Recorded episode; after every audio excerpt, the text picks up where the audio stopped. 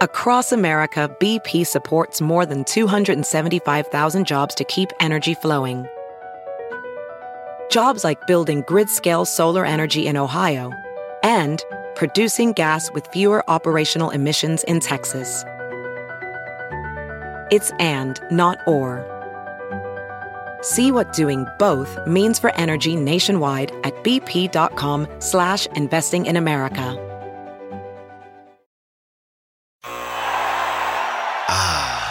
The sweet sound of sports you love from Sling. The collide of football pads. The squeak of shoes on a basketball court. The crack of the bat on a home run. The slice of skates cutting across the ice. But what about this one? That's the sound of all the sports you love, all at once. Starting at $40 a month. Experience it all live with Sling. Sling. We're gonna cause trouble. Scott Ferrall is calling the shots from the sideline. We're gonna make fun of people. We're gonna hurt people's feelings. It's Ferrall on the bench. I believe in whipped cream with everything. It all starts tonight in Denver, game one with the Heat and Nuggets. Miami might be the better defensive team, but Denver has been playing great D in the playoffs since the jump. And on offense, the Heat have been lighting it up from three and it's kind of gotten them to this point. But Denver's offense is so potent. They're fifth in points per possession in the regular season, and they're number one in the playoffs in that category going away. The Joker's a freak. He's hit 55% or better on mid range shots for three straight years. He's shooting 47% on threes in the playoffs with Murray and Jokic running the pick and roll, they're almost unstoppable. The Heat have been using a zone defense. The Nuggets poured in 1.2 points per possession against zones this year. That was number two in the league. And that bumped up to 1.3 when Joker's on the floor.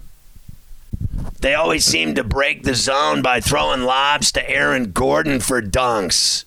Jokic is just too good to be fazed by his zone. You wonder if Miami's gonna like go back and forth from the zone to man, use the zone at times, try to throw the Nuggets off of their rhythm. The Joker's been able to go against Adebayo in the past and, you know, outman him. I mean, he's just so big, strong, and can do whatever he wants with his footwork in the paint from the top of the key, Joker's been able to just back Adebayo down into the low block or at the foul line and get whatever he wants. The Nuggets have scored 1.2 points per possession on Joker post ups uh, in their last eight playoff games. And then the Nuggets are seven and one in games uh, where they've been able to get him posting up and doing whatever he wants.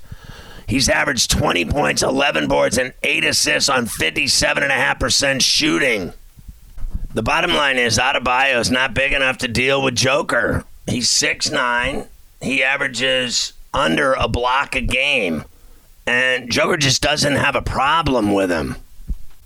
The question is, will the Heat put Love on Jokic and Adebayo on Gordon? And then Butler would guard Murray, who's just been absolutely unstoppable in the playoffs.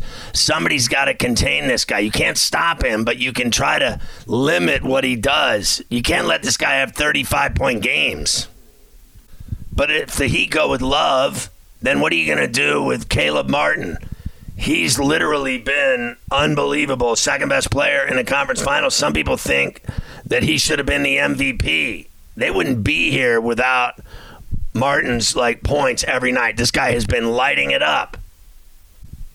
You think he's got to play at least 40 minutes. You can't do that if you're going to play Love a lot. The Heat are more worried about Joker and clogging the lane than they are running around and chasing Gordon. Gordon can hit threes, and he's done it. He's proven that he can jack from outside in the past, the Heat have tried to switch Butler onto Jokic and try to mess with him. It hasn't worked. He's flat out too small to deal with the big fella. The Heat will use Highsmith at points. He's six seven. He's got length, so he could be interesting here for when they use him. And you wonder if they'll use Cody Zeller much at all either, because he's another big. You know Murray's going to try to do screens with Caldwell Pope to try to get switches uh, and have like Robinson, Strus, or even Herro when he starts playing finally in game three or so uh, onto him as opposed to having to deal with Butler. The one thing I've talked about on C2C in the past a lot is that uh, Porter Jr.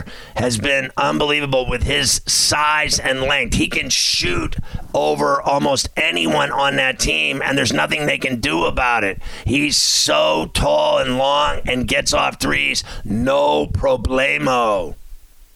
Sometimes they let Joker rest and they go with Porter, Gordon, Murray, and then they'll have like Bruce Brown on the floor in their small ball lineup, which is actually badass. They score tons of points when they're running with this group.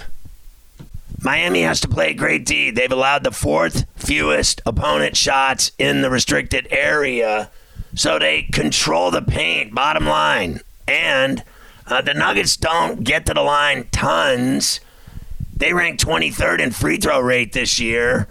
Miami doesn't want to let them get free points at the stripe. The Nuggets will probably put Gordon on Butler a lot. Jimmy Butler thinks that Porter can't guard him, that he's not quick enough to handle his bursts and blowbys, and I would agree with that. I think they'll look a lot better the Heat when they get Herro back. They've been riding Martin and Vincent, and Vincent had his ankle problem. But the bottom line is those two guys have held their own. Martin has been unbelievable. So getting back a guy that can hit from deep and hit long shots like inside the line that are twos, he can do it all, and he has that burst uh, to you know pump fake, get space, get open fire, or go to the ten. He likes to drive too, the little fella. The Heat don't like to have uh, Butler and Adebayo resting at the same time. So if you have a guy like Herro out there, he can get you buckets when either one of the two, Butler or Adebayo, are sitting. I even think Robinson and Strus have to get minutes, and they need to let it fly. They need to shoot. Both of them can shoot and put it in the hole from deep. And I think they have to get the ball to Bam in the paint for his, you know, patented floater. I think he's one of the best bigs in the league at getting that shot off from like 10 feet out, 8 feet out, and sinking it all net splash city. So anyway, how about this ref, Eric Lewis? He wasn't selected as one of the 12 refs who are going to work the finals, and uh, the guy uh, is being investigated as to whether he used a Twitter account to defend himself and other officials from you know people online bashing the refs. He had been in the finals the last four seasons as a ref the league is looking into whether he violated rules by speaking about officiating in an unauthorized way. The league isn't saying uh, what they're going to do, uh, whether they're going to discipline him uh, or if he's going to face fines or whatever for breaking policy by discussing officiating openly in public without league consent. Of the 12 that are refing the finals, nine worked the title series last season. Scott Foster will be a finals ref for the 16th year. Tony Brothers, Mark Davis are in it for the 12th time. Zach Zarba, a 10 time selection. John Goble, the seventh time he's been in it. Dave Guthrie, sixth time. Josh Tiven, the fourth time, Courtney Kirkland, and James Williams selected for the third time each.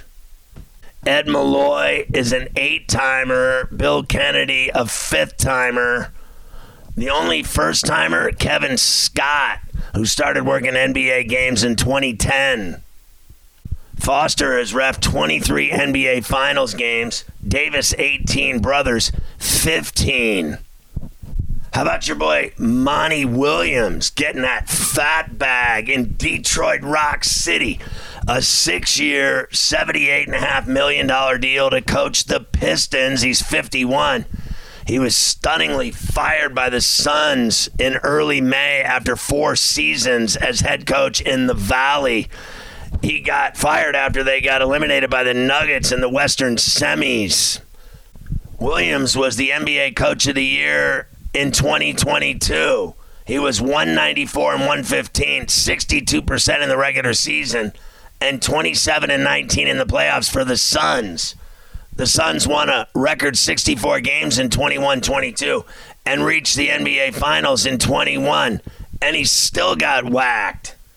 He'll replace Dwane Casey, who stepped down in April. Now he's in the front office for whatever reason.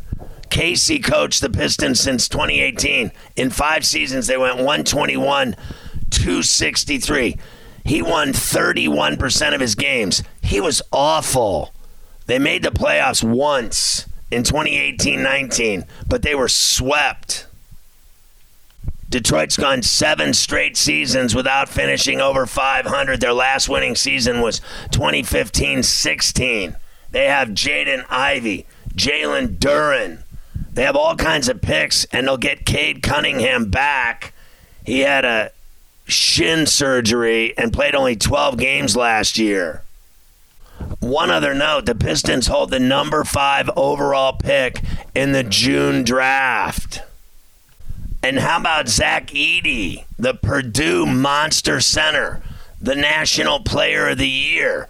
He announced he's withdrawing his name from the draft and returning to West Lafayette to play for the Boilermakers for another season. He originally entered his name into the draft in mid April.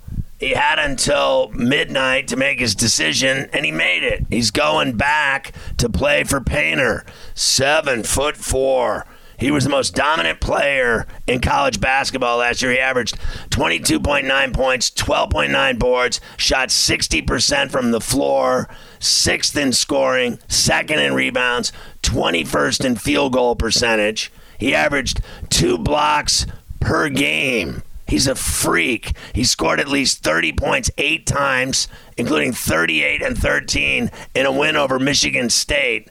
He scored in double figures in every game last year and had 28 double doubles. He'll be a senior this fall. He wasn't projected to be selected in the first round of the draft. Can you imagine? He's ranked the number four center. Why even do it then? I think he's doing the right thing, and they are going to be tough as hell again at Purdue.